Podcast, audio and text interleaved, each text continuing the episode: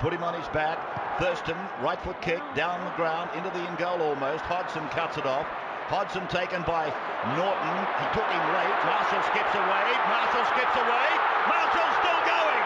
Marshall's got Richards coming up outside. Now inside. Richards pursued. He pushes Johnson away.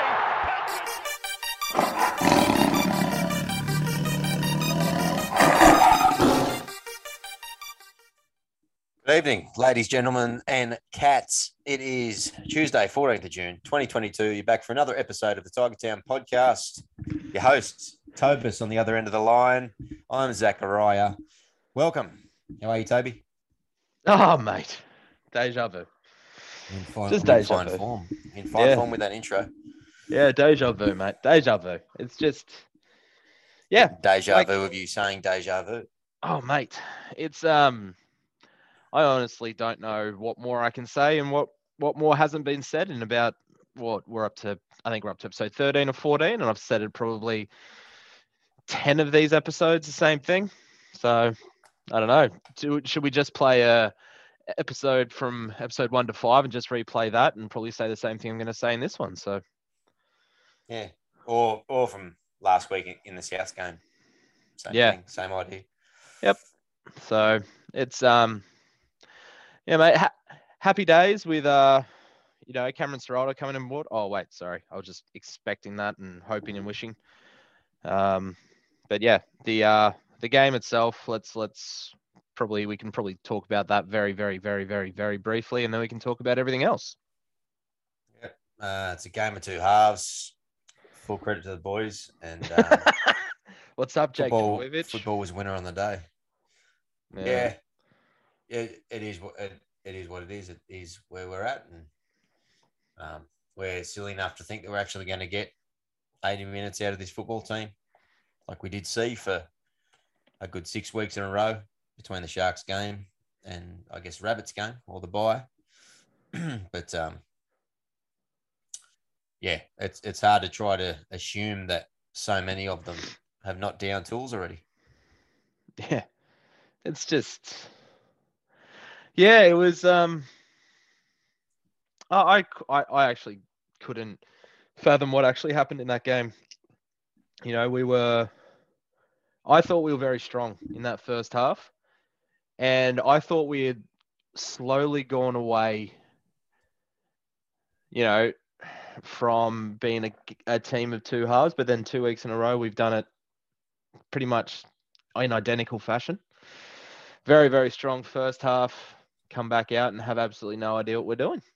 So, that's not to say there wasn't factors playing into that. You know, there was some very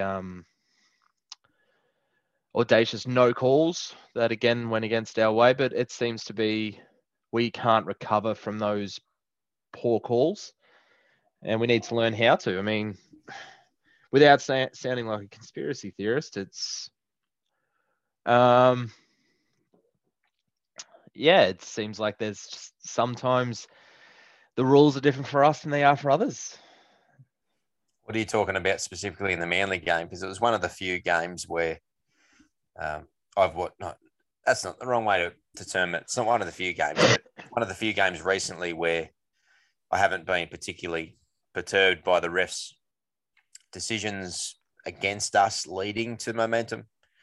I think we just, via ourselves in many ways, let it just go, and once we started fumbling it, couldn't be bothered trying to regain any sort of momentum or anything in the game. Well, the one that stands out the most, and the one that I think really, really hampered our momentum, and really could have put given us an opportunity to put quite a few points in them, was the break we made, the fact that they were never onside, the fact that they held us down and nobody was sent to the bin. Yet in almost every single game this year, every single game that's happened, someone's sent to the bin because it is a professional foul. You're slowing down the play of the ball. Was that 6-4 still at that point? Oh, can't remember for the life of me. I feel like it was well and truly before their run of tries towards the end. It 100% was. And that's to say, like, that's sort of where, like, that again, that's not saying that that would have changed the entire outcome of the game, but when things, like, I think you've said it quite a few times, it's hard to win games when, one, the motivation isn't there, but two, things are very adamantly going against you. And yeah, it was just, I was very, very, very frustrated with that call. I think the neighbours heard me drop quite a few obscenities left, right, and centre through that whole time. I think I was doing it for a good 10 minutes after the whole, you know, plays transpired. But yeah, that second half, no excuses, really. That was pathetic. Absolutely pathetic. You know, the missed tackles were atrocious. I mean, I think 50. What I read, 50 missed tackles. Mm. Like, for a team that was actually doing quite well from a defensive perspective, that's poor. That's so bad. I don't understand how they how the game went that way. Like, when we went in at halftime at 6-4, heading into the breeze, playing and scrambling pretty well. I think early in that game we were doing a bit of damage to them, and same thing, couldn't capitalise on our opportunities. Naden drops the ball over the line. You know, that last millimetre, stuff like that, yeah. And then they end up scoring first through Aloi and the most simple of tries. Yep, which is just ridiculous. And then, luckily we ended up snagging one before half time. And I thought, okay, well, we haven't taken our chances. We've probably been the better of the two sides running into the breeze. Yeah. So we should be able to run downhill in this second half and, you know, take a couple of chances and maybe get away with a one or two try victory. And they just didn't come out of the sheds again.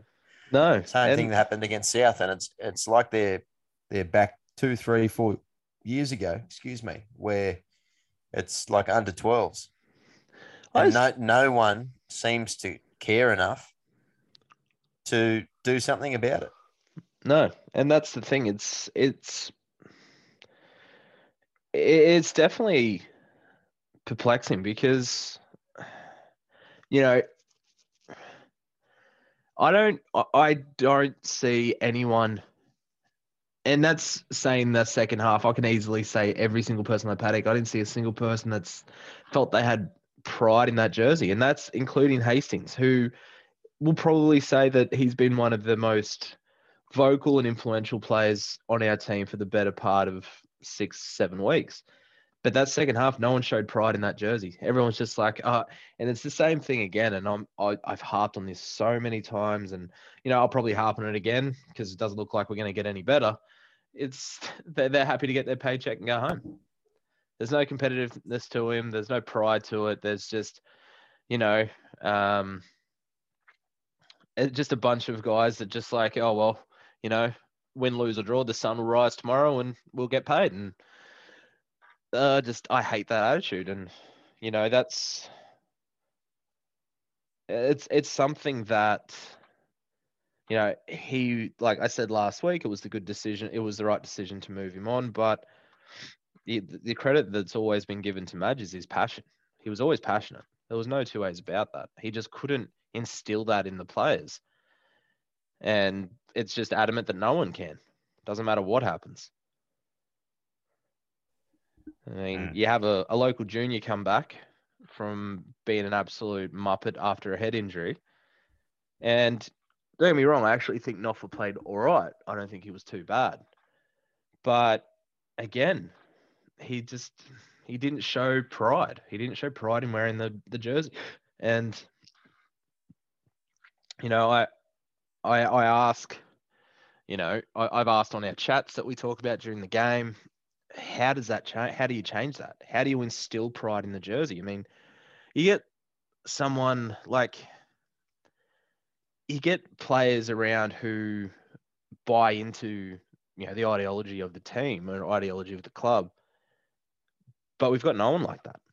And it's heartbreaking to see for somebody that, you know, we waste our hard-earned dollars on jerseys, we waste our hard-earned dollars on tickets, we waste our hard-earned dollars on memberships, all for these overpriced, overpaid, you know, reserve graders who are playing first grade to, you know, run around in the jersey that we love.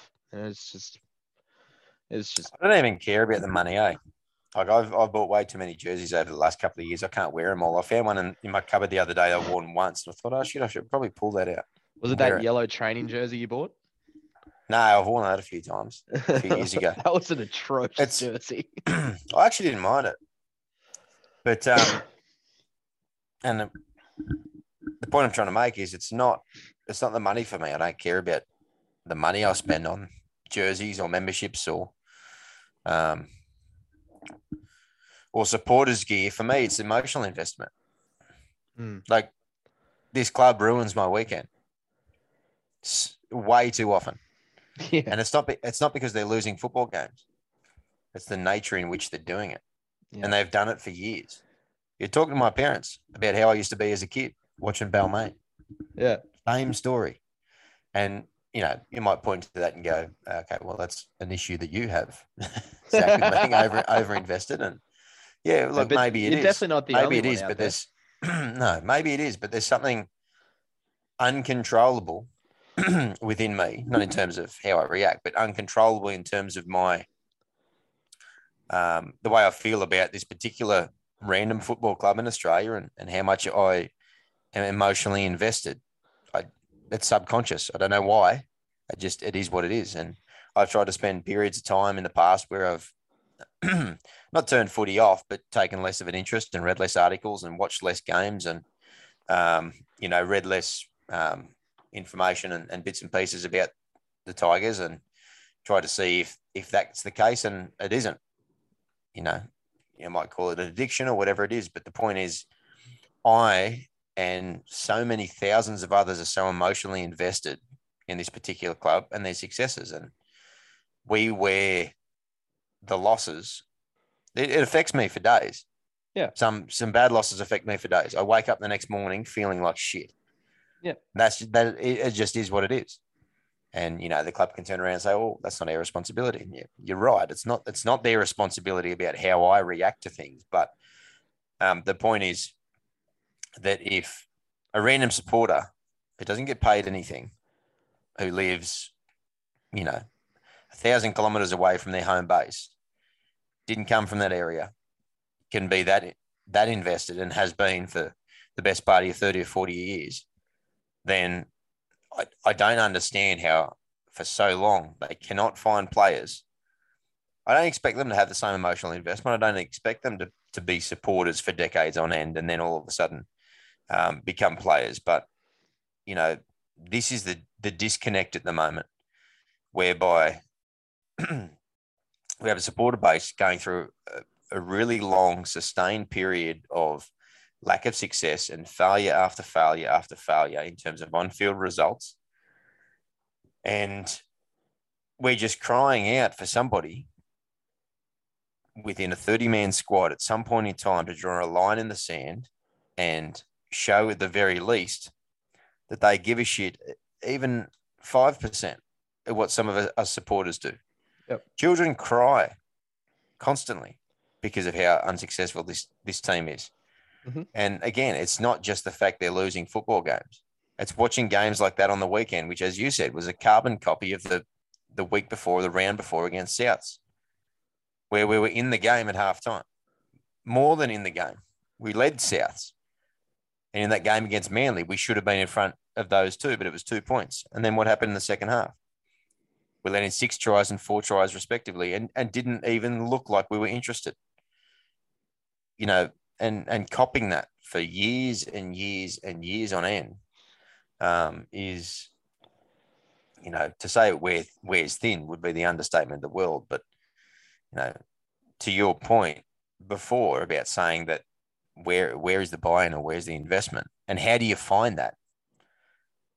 That's the million-dollar question, because you look at somebody like Joe Offa-Hengawi after the Sharks game and how he did that famous interview where he said, myself included in the whole club, it's just not good enough. we need to get it right. And off the back of that, we saw some changes.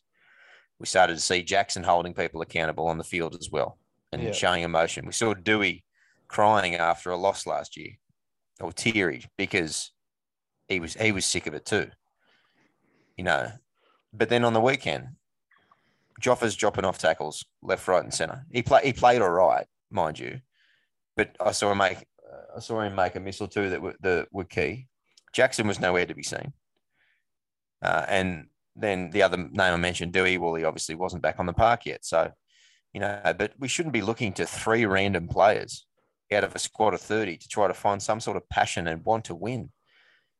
Like, surely the other 27 blokes, or 20, 26, 25 now blokes in that squad, are sick of getting spanked every week.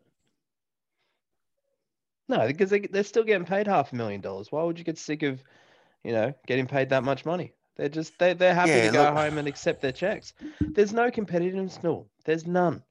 They're just. You genuinely believe that's the case with all of them, though? Or I like, no doubt, there's a couple that collect their paychecks. At least 60% of them. At least 60% of them, I believe. NRL players or our NRL players?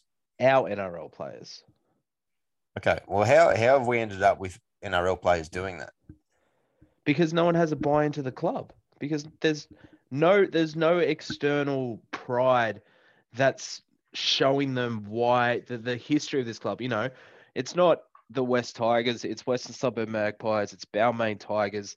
You know, both foundation clubs came together and have created this club. There's no buy-in to any of this. There is a club that has failed, so they're trying to find people that are good players that can just play good for us. That's not what we need. That's not what we need. You know, we've done that. We've tried that, and it hasn't worked. What we need is people that come in and show some passion. We need, you know, I'm going to say for probably from round 6 to round 10, we need your James Tamou, because that's what he was giving. He was giving passion. He was giving everything for it. And we can say that. He was probably the biggest improver. 100% at the start of the year. Was the biggest improver. Yeah. You need, you know, Hastings screaming at people. You need players that do that on a continuous basis. And yes, a big thing happened at the start of the week, probably left them a little bit flat. But what was your excuse the week before? He was still there. It's got nothing to do with Madge. It's got everything to do with the 17 players that took that field, and I'd probably say 10 of them were just happy to accept a paycheck. So, like, I don't have a magic wand. I can't sit there and say, do this and it's going to fix everything. But you look at the successful teams and, you know, I'm actually going to put, like, they haven't been successful the last few years, but look at how the Broncos are going. They've got a league legend who's come back and he had a horrible first season, but he's made some changes. He's instilled some pride back into that jersey. And people like playing for that jersey at the moment. They like putting that jersey on and showing up for that team. So what do you think's changed from last year? Because they didn't last year. Same jersey, same coach, same city, mostly the same squad. Well, he had a bit of a clean out, didn't he? He cleaned out a few players and a few bad eggs. And so what changed that they bought Capewell and Reynolds? So they bought players that are quality. And I don't think you're off track, but I think it's also, as everything is, it's always a bit more nuanced than that. And I think it's actually becomes... like I said, it's not the magic wand, but it's I think it becomes perpetual. And let me explain. So you and I played some footy together, and when we played... The last time we played together, we were playing in a team that wasn't doing too well. And you recognise that when you're playing in those teams, you play as much as you want to play. But when we had some of our gun players available for that week, how much more do you get up when you see them in the dressing sheds versus when you hear that some of those players weren't there? And we can think of a couple of our guns that we had playing. Yeah. For that ball side. And we know when they're in the squad and they're in our side, you gain a leg, right? Yeah.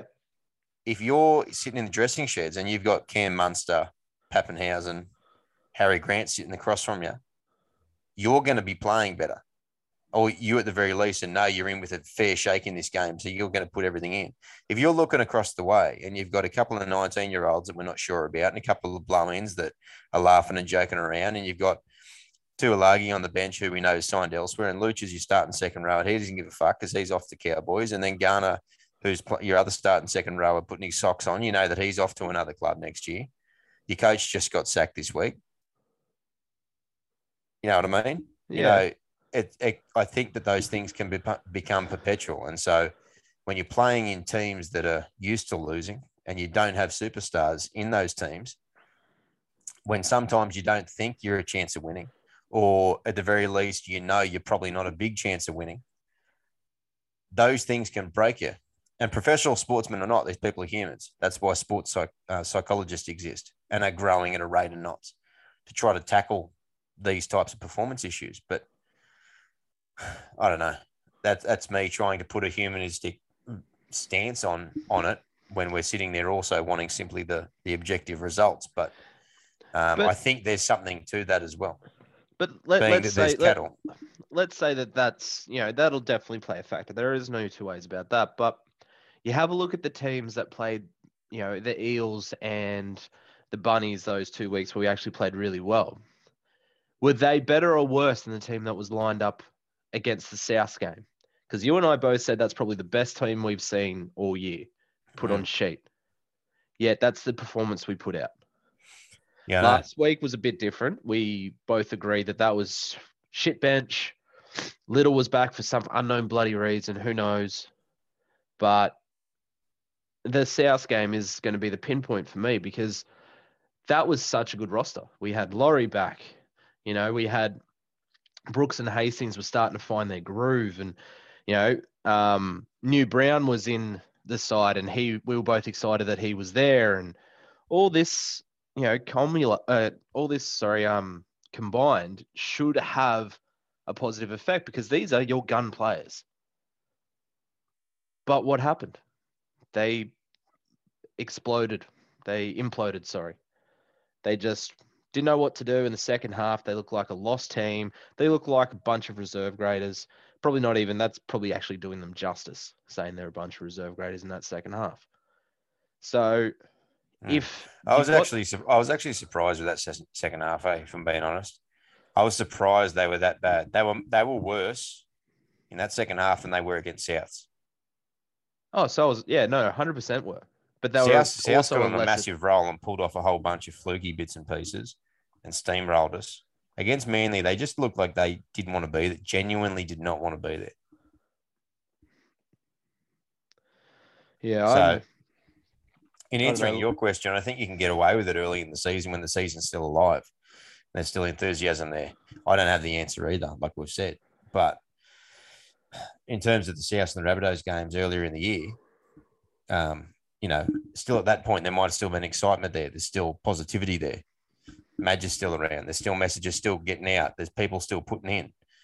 But the perpetual nature of it, as the season wears on, you know, the coach just got the boot last week during the week. As we said before, a decision or two don't go your way. A couple of people drop off a few tackles, and part of you in your head goes, well, why the hell should I put in? These other blokes aren't putting in. We're going nowhere this season. We're spinning our wheels. Everything's going to shit. Why should I bust myself? And I get that's not the attitude we want people to have. And I don't think that that's 100% of their brain. But I believe that in situations like that, in losing teams, this sort of thing can start to creep into people's minds and it affects their output.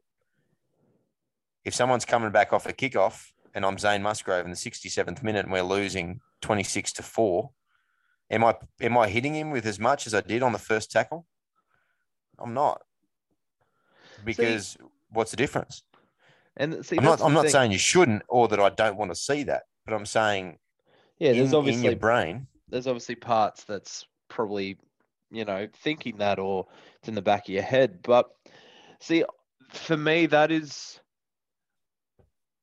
probably the best example right now of why we're not NRL standard, regardless if things don't go your way, regardless of this, that, and the other. if you are a professional footballer and you have pride in what you do and you have pride in your jersey, if you're down, 24-6, that's not horrible. That's not, back when we used to get flogged 60-4 by Melbourne and Raiders and stuff like that. But if you're not sitting there like, all right, I can turn this game around with one good shot, because we know that happens.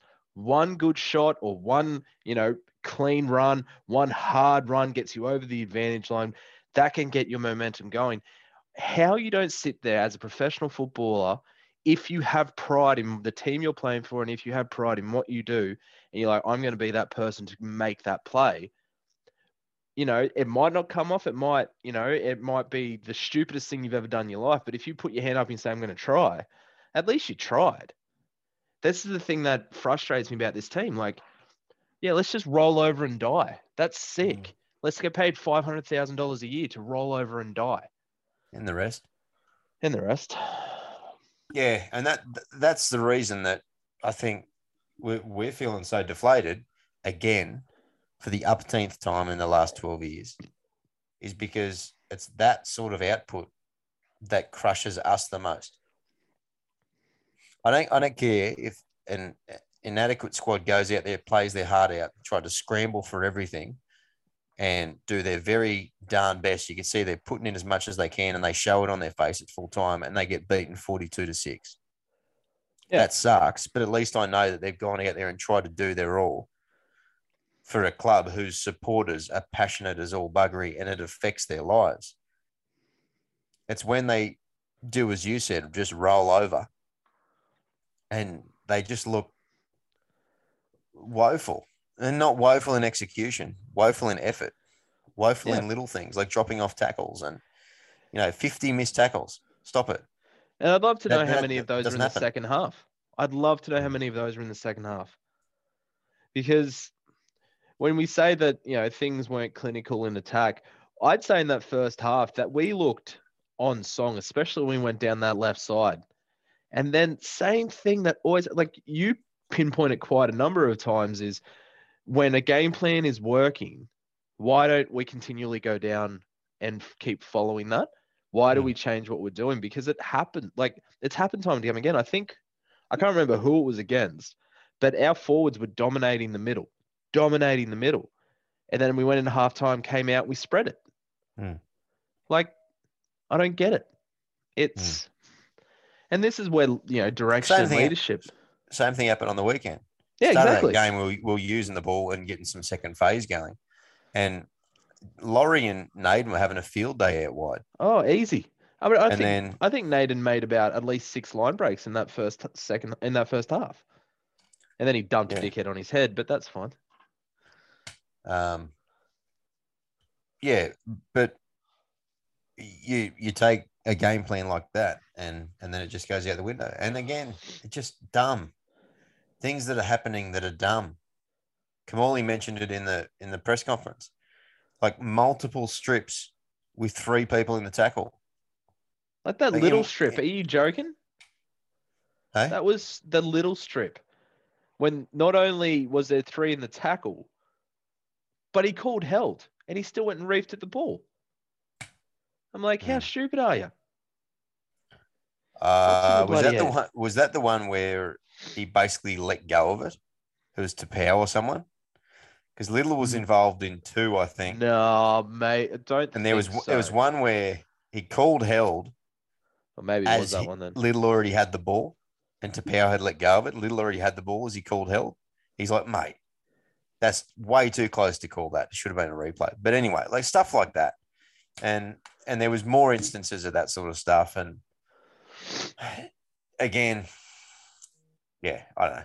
We're just spinning our wheels in terms of talking about a dead game, which means nothing anymore. And at the moment, to be honest, reviewing games, at least recently, hasn't been fun. Well, it hasn't been much fun. It hasn't been very practical. It's not an efficient use of our time because we're just a week-to-week proposition now until the end of the year, and then. Yeah. All eyes are on next year and what happens beyond that because and what happens obviously with the coaching situation, what happens with our recruitment and retention over the next few months and into 23 because, Clearly, we're out of the running this year, which to say in the middle of June is quite embarrassing, but it is what it is. Yep. At least we're stuck. At least we're at the bottom with five other or six other useless teams. So our best bet would be to maybe rise to the top of that pack. But yeah, let's try to just not get a wooden spoon like that. Let's have some. Let's not be part of a team that gets the wooden spoon. Like, we won't win a wooden spoon. We don't win anything. That's true. Don't win finals berths. We don't win wooden spoons. No. So let's move on to other news and other happenings in West Tigers world. Because there's always something in the news. It's always something. And to be honest, I'm a bit of a sadist for that. I do like reading about it. So I'm just one of those suckers that gets added to their online statistics and their search statistics. But I do like reading about us. I'm a bit of a narcissist when it comes to West Tigers, anything West Tigers. But obviously, I think most of our supporters are as well.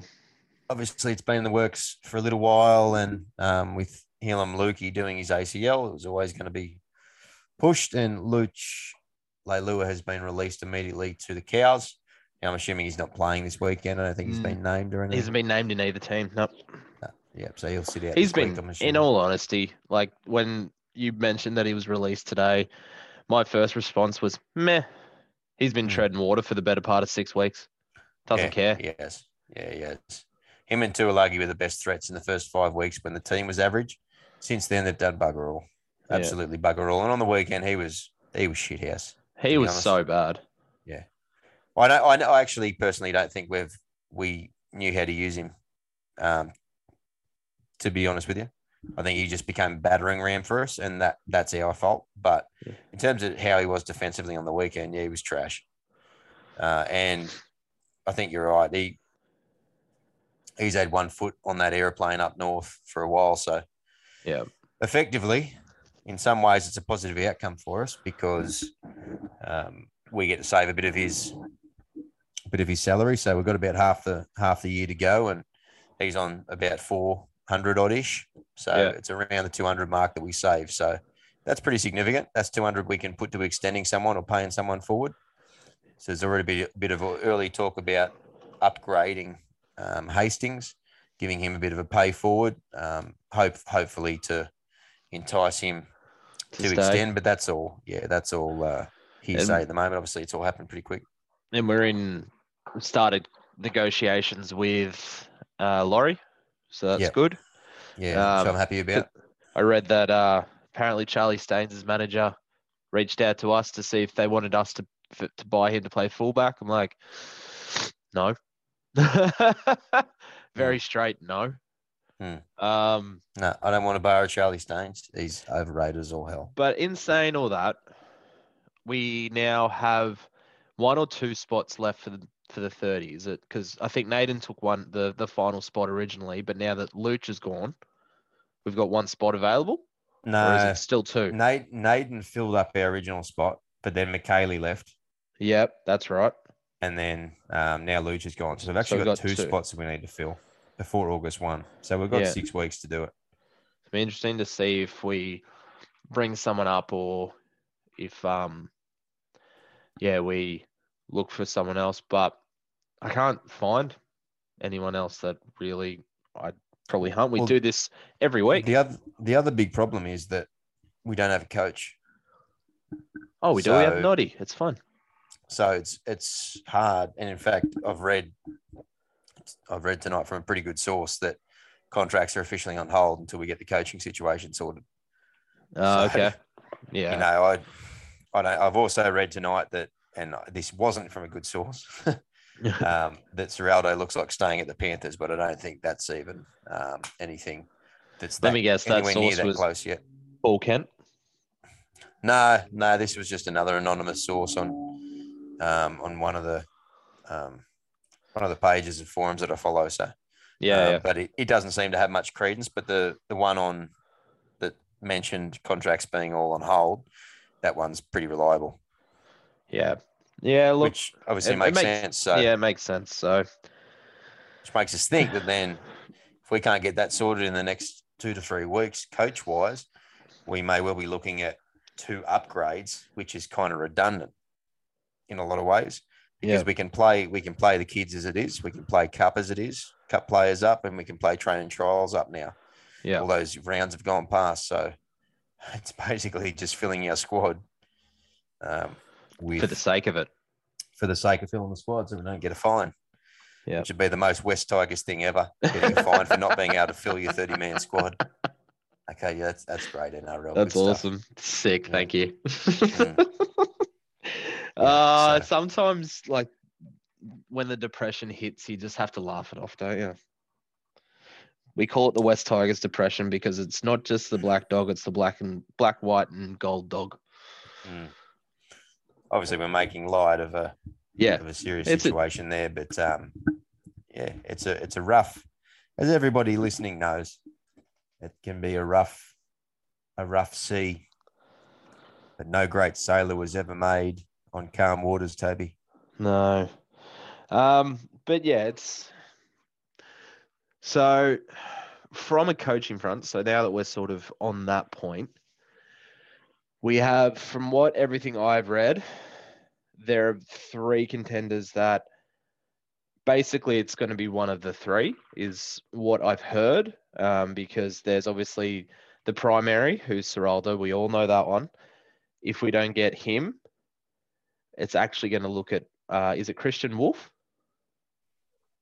There is I haven't heard Christian Wolf's name mentioned too much in recent times. Because he worked, he's worked closely with Tim Sheens at some point.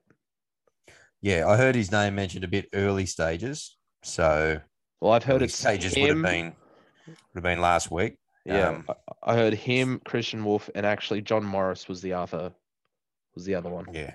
Yeah, so as far as I've heard, that's the other name that I've heard is 2IC at this point. So Ciraldo's numero uno, and Morris will be a close second pick.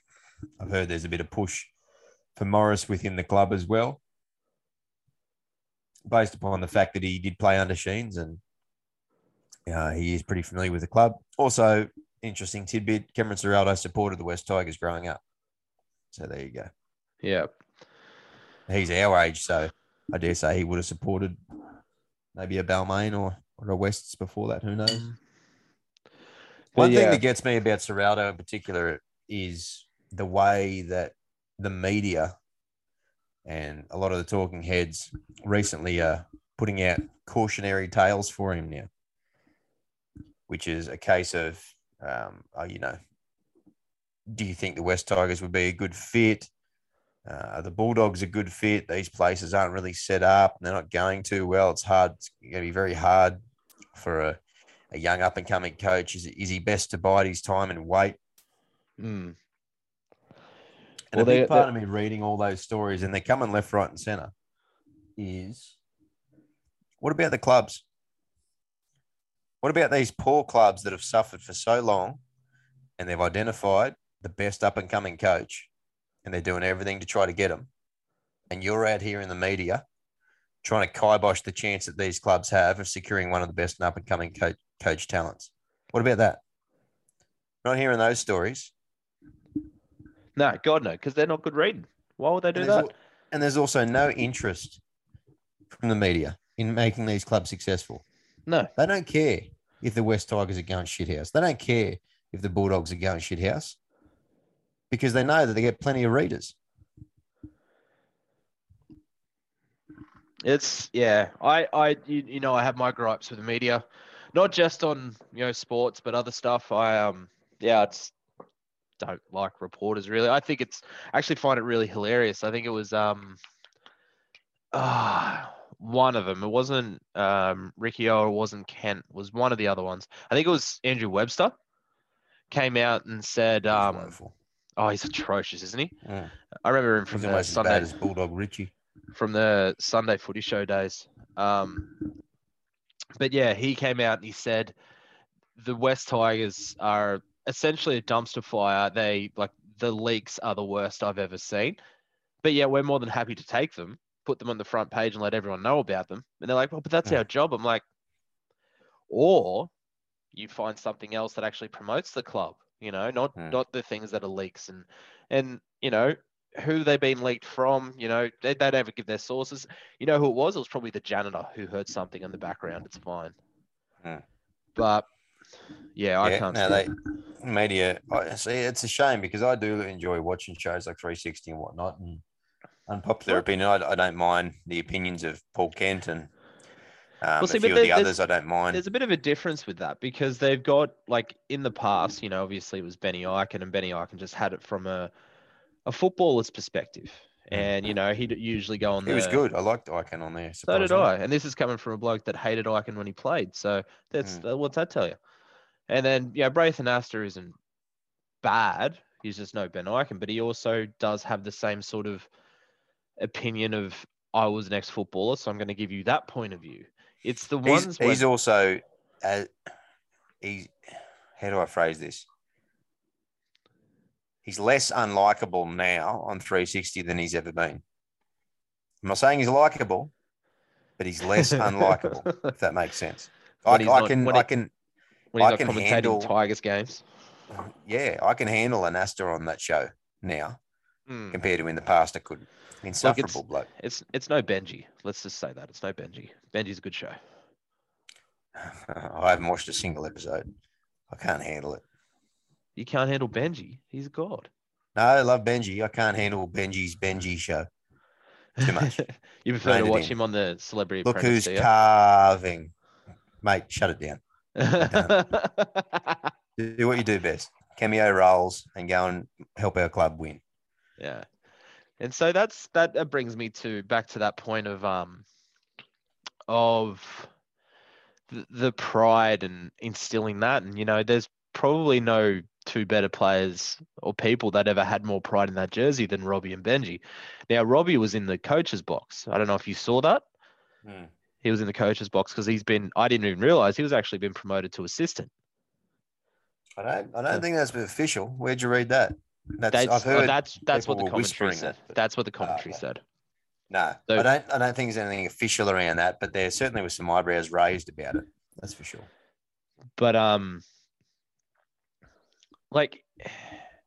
you have a look at the clubs that have a bit of that passion. You know, Panthers also, they very much have that pathways and everything like that. But who's around the club consistently? Brandy Alexander. There is no more passionate Panthers person or player or past player that's ever put that jersey on. And you can't stand him bloody commentating the Panthers games because he is so biased. It's ridiculous. But he has that passion. He has that passion and he instills it to the younger kids, and, you know, they get that passion for the jersey coming up. And, you know, it's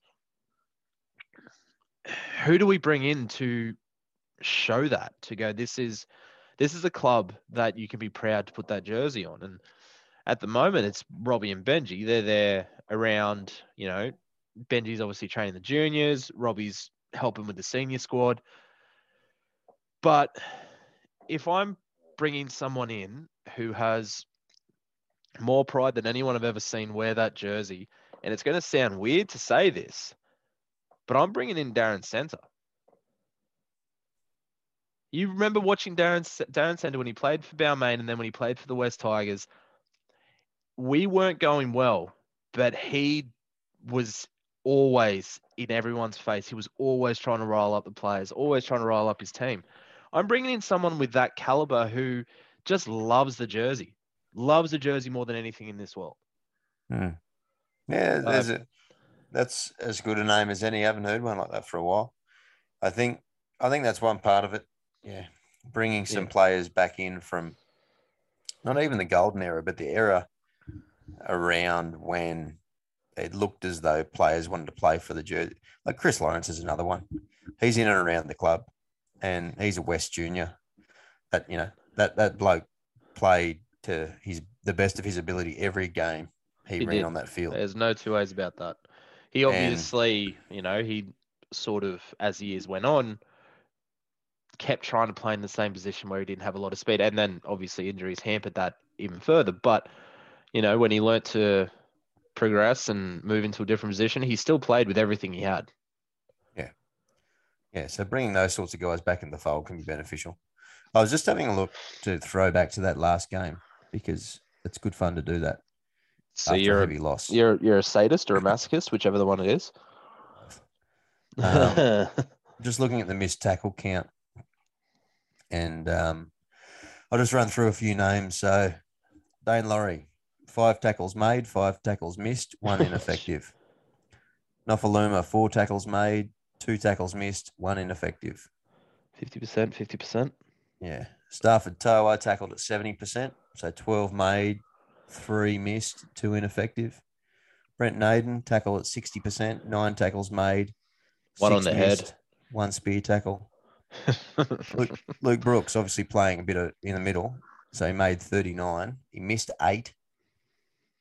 And 1 ineffective. That's actually, probably the most tackles I think I've ever heard him make. That actually has him up above 80% still, which is, we like 85, 90 minimum. But yeah.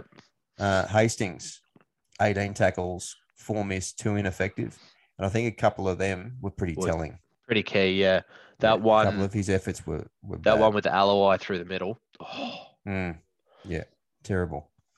Tamou, he had a really bad miss one-on-one on, I'm trying to think who it was.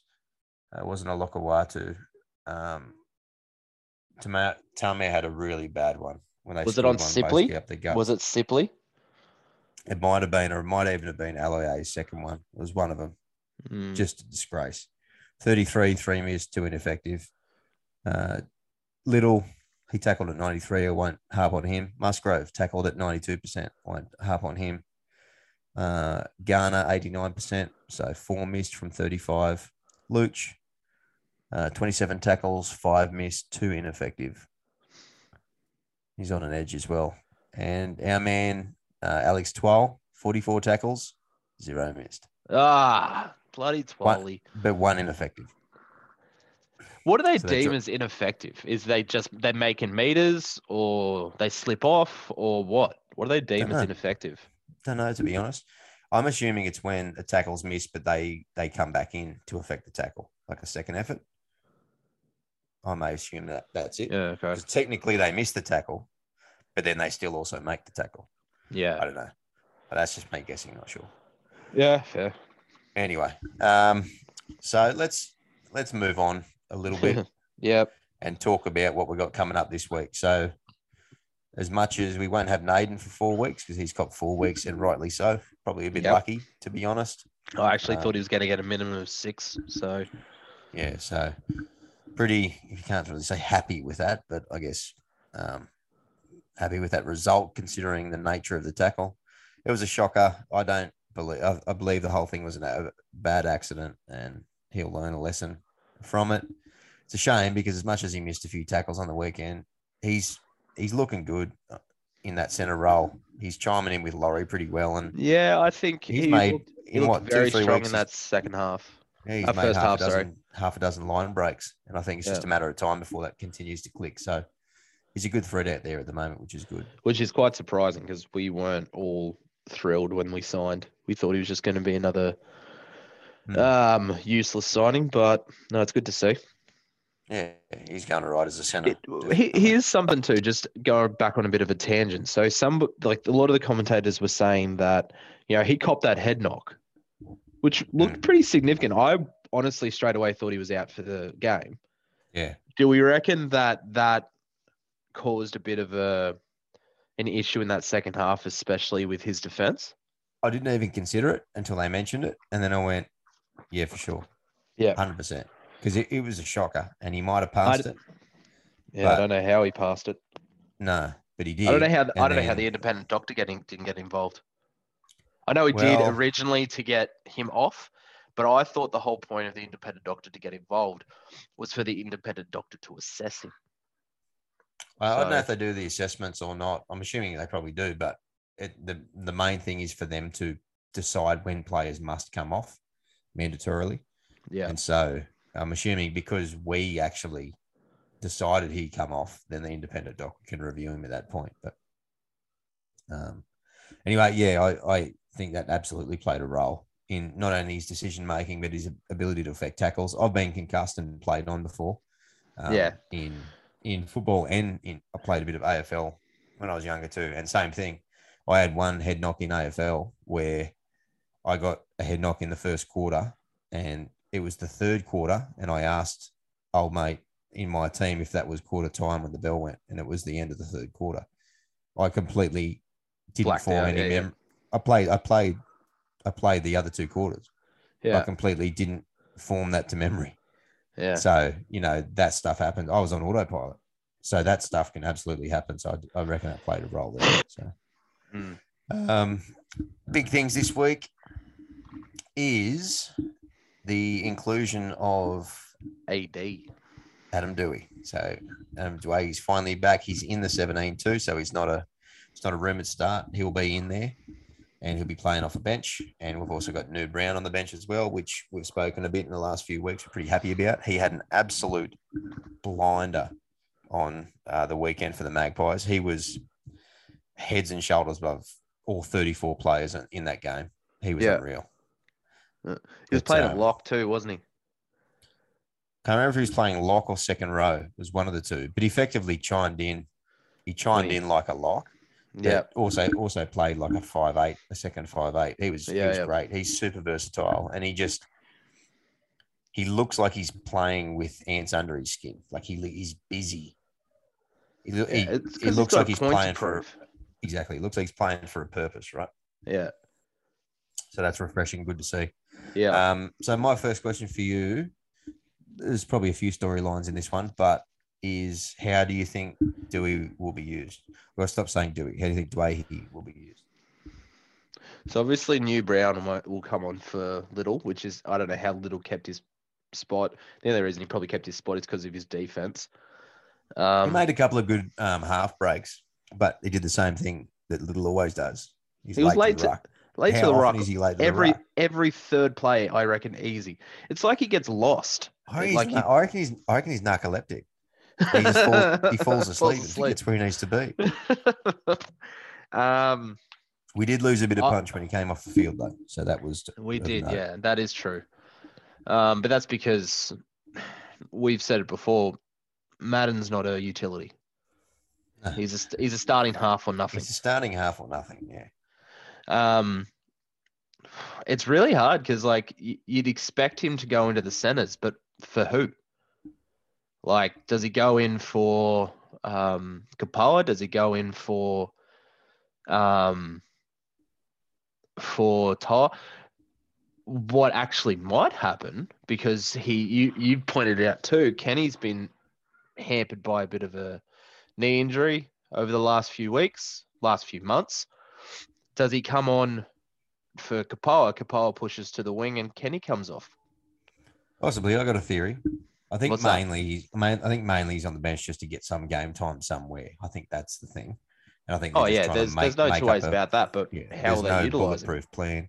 What I'm thinking will actually happen is they're going to bring him on at some point to play 5'8". We will see New Brown come on to relieve Liddell.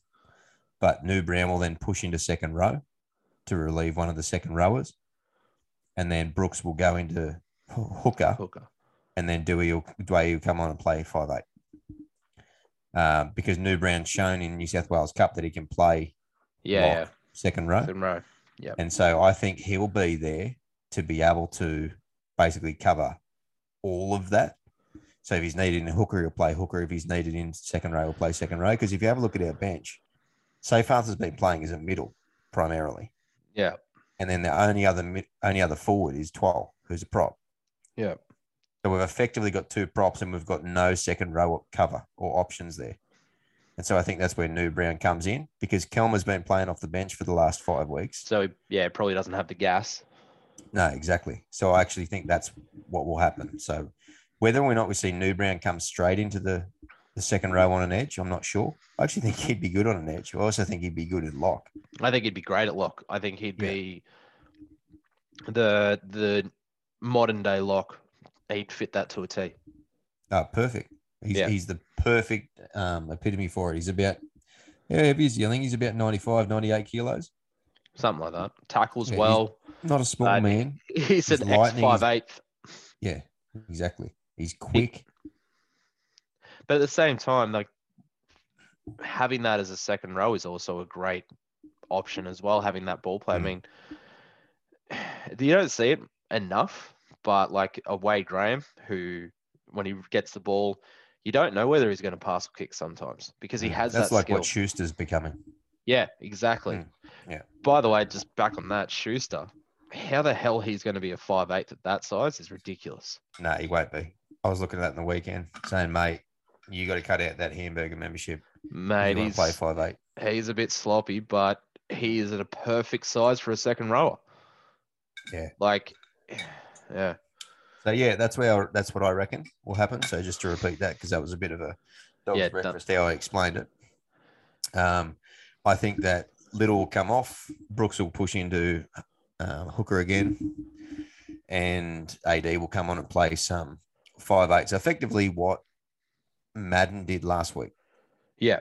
And I think New Brown, and I think New Brown is there. Rather than actually be there as the hooker replacement, I think he's actually there as an everything, like a genuine utility, whereas Dway's there to be that, I guess, that halves replacement. It's not a system I agree with, but I think he's simply in the 17 because he needs some miles in his legs, and I think this is the way they're going to go about it because they're definitely taking a gently approach with him, and fair enough. Oh, yeah, fair enough. Second knee Rico on the same knee, so... Yeah.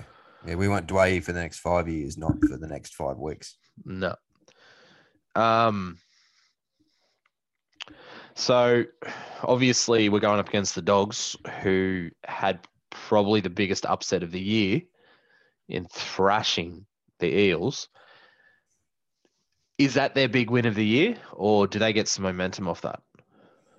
Everyone seems to think they've turned a corner, quote unquote. I reckon they just had a good game. I reckon it definitely showed what they can do, but they're the same squad. I tell you what, it's impressed me all year, and it continues to impress me is how fluid Matt Burton's kicking technique is. I absolutely love it. Mm. Yeah, it looks like there's just no effort to it whatsoever, but it's perfect. He kicks a football in play the way that Lomax kicks a football. Going for goal. Just drops it on the boot. No, when Lomax is kicking for goal, I think the same thing. Oh, and okay. The way that Burton fluidly kicks the ball in general play. I agree. Yeah. Like he just the way it looks like there's like you watch the Brookses and the Hastings. And I reckon you watch 80% of the halves and they do the same thing. You know they're going to kick because they just shape. They move through the same motions and they put the ball up. He just has the ball in hand and it just, in about half a second, gets to his foot. And I just watch it. I'm like, that's like that try for Addo Carr off the kick. Oh, I watched that kick and I was like, wow. That was just something. It was really nice. Yeah. Yeah. So at the very least, we've seen what they can do when they turn up. And that is be a pretty bloody good football team. So. In saying that the Eels were pretty bad too. Yeah, yeah. I don't know about this game. We're just going to have to wait and see. Like I said, I think we're just a week-to-week proposition now. I think if people are making too many predictions about what they expect us to be on any given week, I think they're fools. So we'll just get whatever we get on the day and we just hope we get a committed team. Yeah, exactly. We might. We probably won't, but we might. We've seen that we have many weeks this year we've had a committed team. And many weeks this year we've turned in performances that are more than enough to beat this Bulldog side, and we've already beaten them once. So we'll see how we go. Yeah, I don't know. I can't. I'm going to probably say it for the rest of the year. I don't think I'll pick anything. I don't think I'll give any scores or anything like that because I have no idea who's turning up anymore. Old prediction, hopefully, I'm not going to change until he scores one. It's not going to happen.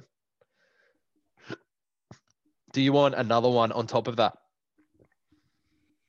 Yes. Dwayne, he scores on his comeback. Oh, there you go. That's pretty bold. Yeah. What about you? Okay. I'm going to say Kapowa flick pass from Amalo in the corner. So I don't reckon that's that bold. I reckon there's a pretty good chance of that happening. Asu Kapowa has played one game in centre. I know, and we loved him in that game. And I don't understand why they keep putting him in the bloody wing. Every time I make a bold call, you always say it's not bold. It's not bold. It doesn't have to be unlikely to be bold. It's still, still relatively unlikely. Has he ever done it before? I don't know. No, you do know. He's never done it in first grade before. So, therefore, it's bold. Oh, so if you want another one, if you want another one, yeah. New Brown to have a try assist from second row or lock. Oh, that's a good one. I like that. Oh, you're happy with that one, are you? Yeah. Okay. All right. You're good. Yeah. I'm glad you're happy with it. Good. About time you came to the table with something interesting. Yeah. Okay. No, so that was more moderately bold rather than mildly bold. All right. All right. Very good. Neither of us are going to give a score prediction because neither of us are going to throw a hat in the ring for that one. But at the end of the day, like I said, as long as we show up, as long as we show like we want to play football for a team that we like, I'll be happy. Yeah, that's it. Actually, no. If we lose to the Bulldogs, I'll be so upset. I'm just going to say it out loud. Too. We're playing at our favourite stadium, Combank Stadium, too. Otherwise known as Parramatta's home ground. Yeah. That's always good. Yeah. So Sunday, sorry, you're going to say 4:05. Yeah, Sunday 4:05 at Combank Stadium. Us versus the Doggies, bro. Get there. So if you can. Get there if you can. If you're in Western Sydney, you guys know the drill. Get out. The boys are in a low spot. We're struggling. We're fighting hard as a club and a supporter base. We don't stop bleeding black, orange, and white. So if you're out in the area, get out there as best you can and show the boys the support. There's one little final thing that I just want to say why I'm a little bit happier than I should be, and that is that the Titans are bottom of the ladder. That's just so funny. How much money they've spent and how much they're not performing. It's great. Well, that's it, isn't it? Who would have ththought that spending $1.2 million on an enigmatic, inconsistent second rower would be a silly decision. And isn't Tino on 800? Something like that. Well, they've bought Kieran Foran for next year, broken down 34-year-old 5'8" to play halfback. So that should help them. Yeah. Yeah, that's what they're rivaling Canberra for the worst franchise in Australian sport in my books. You keep saying that about Canberra, but yet they've won 3 premierships. You can't really say that about a team that have won 3 premierships. Oh, but I do. Canberra stink. All right, Toby, pleasure talking to you, mate, as always. Going into the game on the weekend, at least hopeful for a win because we're not playing against Penrith or the Storm. So we'll be watching it. We may well be watching it together at this stage. We'll see how we go. Yeah, mate. All right, mate. As always, go the Tigers. Go the Tigers.